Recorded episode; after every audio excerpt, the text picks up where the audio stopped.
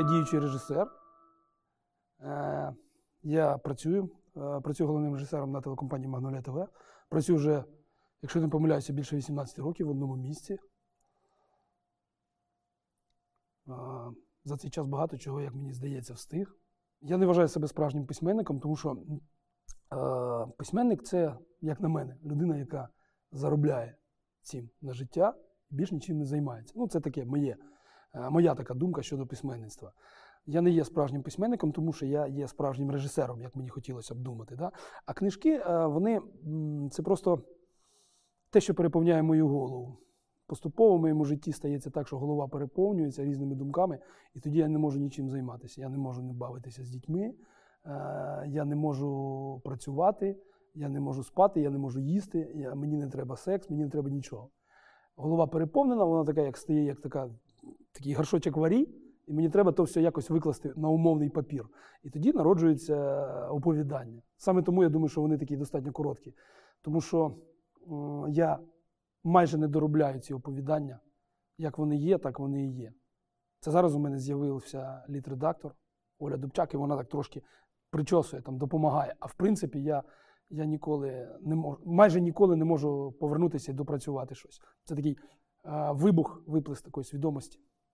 Після Майдану, після Майдану, у мене був такий період, коли я не міг писати. Тобто, у мене, хоча голова була переповнена абсолютно, да, але писати я не міг. У мене був такий ступор, і я не знав, що з цим робити. Тобто, фактично, в мене був такий заход в депресію. Але почалася війна на Сході, і я зрозумів, що я там потрібен. Я почав е, допомагати армії, а одночасно почав виписуватися. Почали виписуватися якісь тексти. Я писав це в телефон. В телефоні в мене почали збиратися купа різних текстів, бо я зустрічався з людьми, я багато їздив, я уважно слухав, і з'явився цілий пласт цих, е, назвемо так, заготовок під оповідання. І в якийсь момент, це було, здається, в квітні 2014 року, одного вечора я написав першу казку. Я так і назвав її Казка на ніч і викинув це в Фейсбук. І так сталося, що пішов дуже сильний е, зворотній зв'язок. Пост пішов в люди. Я зрозумів, що в мене багато є чого сказати, і почав щовечора е, викладати новий текст під, під е, назвою Казка на ніч. Це були оповідання в чистому вигляді, це були якісь думки за той момент, все що завгодно, і так тривало цілий рік. А, звісно, якщо в країні війна, то дуже велика частина текстів вона торкалася саме війни, волонтерства людей, які опинилися на межі, на самому передку, які опинилися і з тої, і з іншої сторони. Я маю на увазі не військових зараз, а, а людей, які, які там жили, в яких, е, до яких в хати прийшла війна. І так воно тривало рік. Після того я став е, писати, як, як, уже, як вийде, раз на два дні, раз на, три- на три дні. Ще писав більше, більше року. І нещодавно я припинив це. Тобто більше казок на ніч не буде. Це якби треба вчасно спинитися і вийти. У нас, українців, вже взагалі така велика проблема, що ми не вміємо відійти в бік. Тобто, зробивши щось хороше, навіть на 10 гривень, середньостатистичний українець хоче хоча б на 12 гривень на цьому заробити. Це біда. Це біда нашого народу, коли можуть той е, і образ, і якийсь формат знайдений експлуатувати доти, доки він просто не знеціниться настільки, що, е, що аж страшно. От. Тому я припинив це все, але по факту вийшла книжка.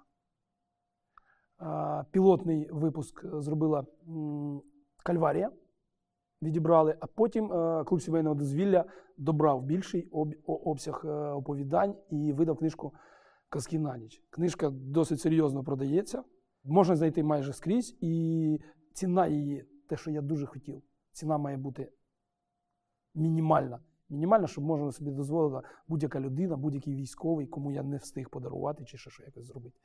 Ну, так от з казками на ніч. Зараз я пишу інший цикл, який більше спрямований на війну. Я не знаю, наскільки він вилляться в книжку, але він буде називатися Тисяча і одна ніч війни. Зараз я працюю над цим. Мені не дуже подобається слово волонтер. Воно абсолютно не відповідає тому, що я відчуваю. Це не є напрямок моєї діяльності. Я просто так живу.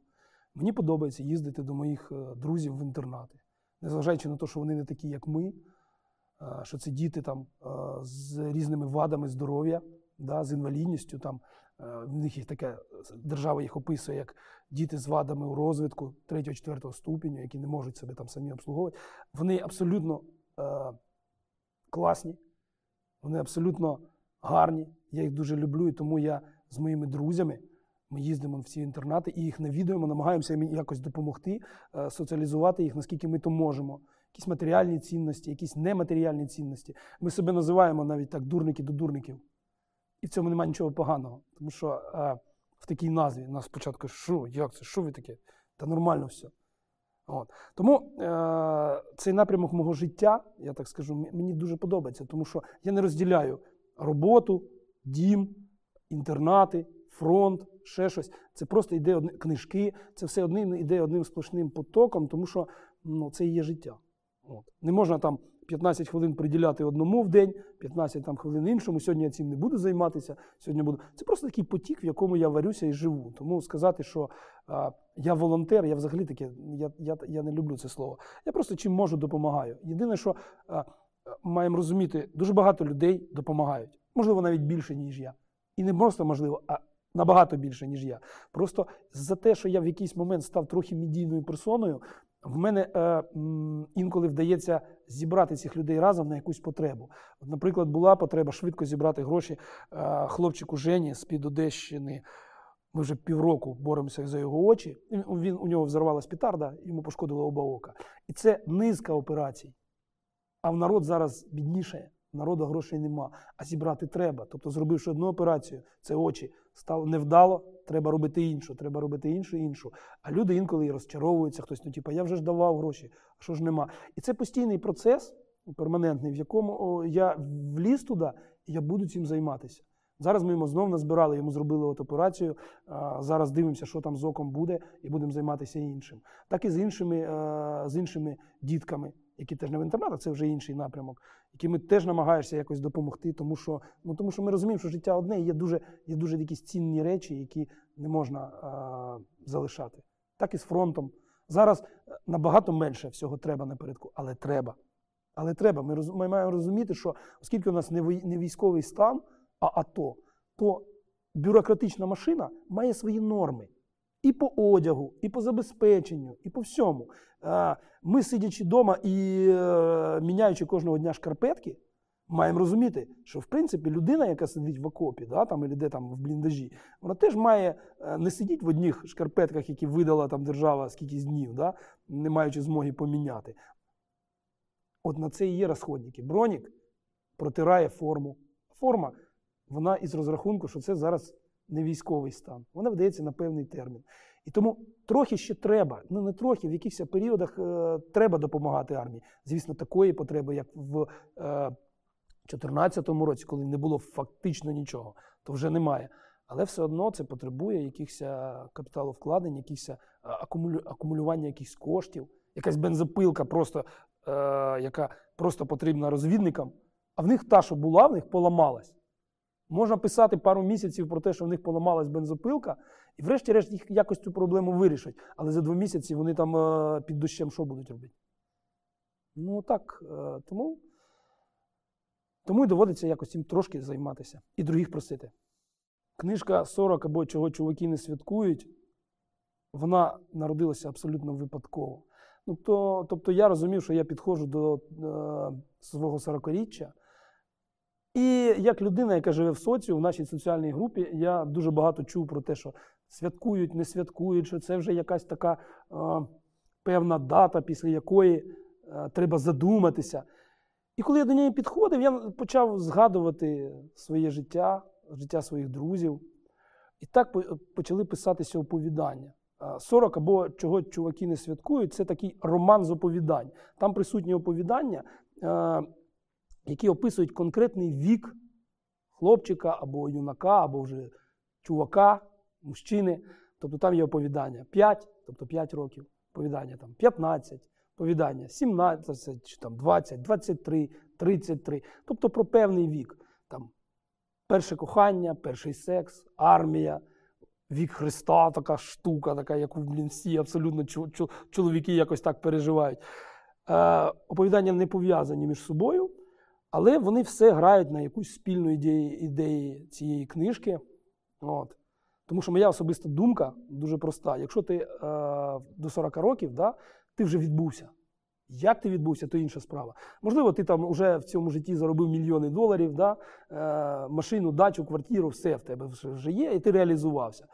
Є можливість, що ти не реалізувався. Але і в тому, і в іншому випадку вже є сенс трохи збавити швидкість і розслабити булки. Тому що це час, коли ти ще дуже багато чого можеш, дуже багато чого вмієш, і в тебе попереду багато чого цікавого. І треба, як на мій погляд, просто насолоджуватися життям кожного дня. От мені зараз це вдається. І про це книжка також. Тому що е, є така думка, що якщо ти там в 40 тільки починаєш грати на банджа, то є така велика ймовірність, що перший концерт ти вже даси на небі. Але це не значить, що не треба вчитися. Я не кажу, що не, не треба не вчитися нічому новому. Мозк треба завжди якось е, тренувати. Але це треба робити easy, спокійніше і насолоджуватися тим, що ти вмієш, що ти можеш, що ти можеш дати людям.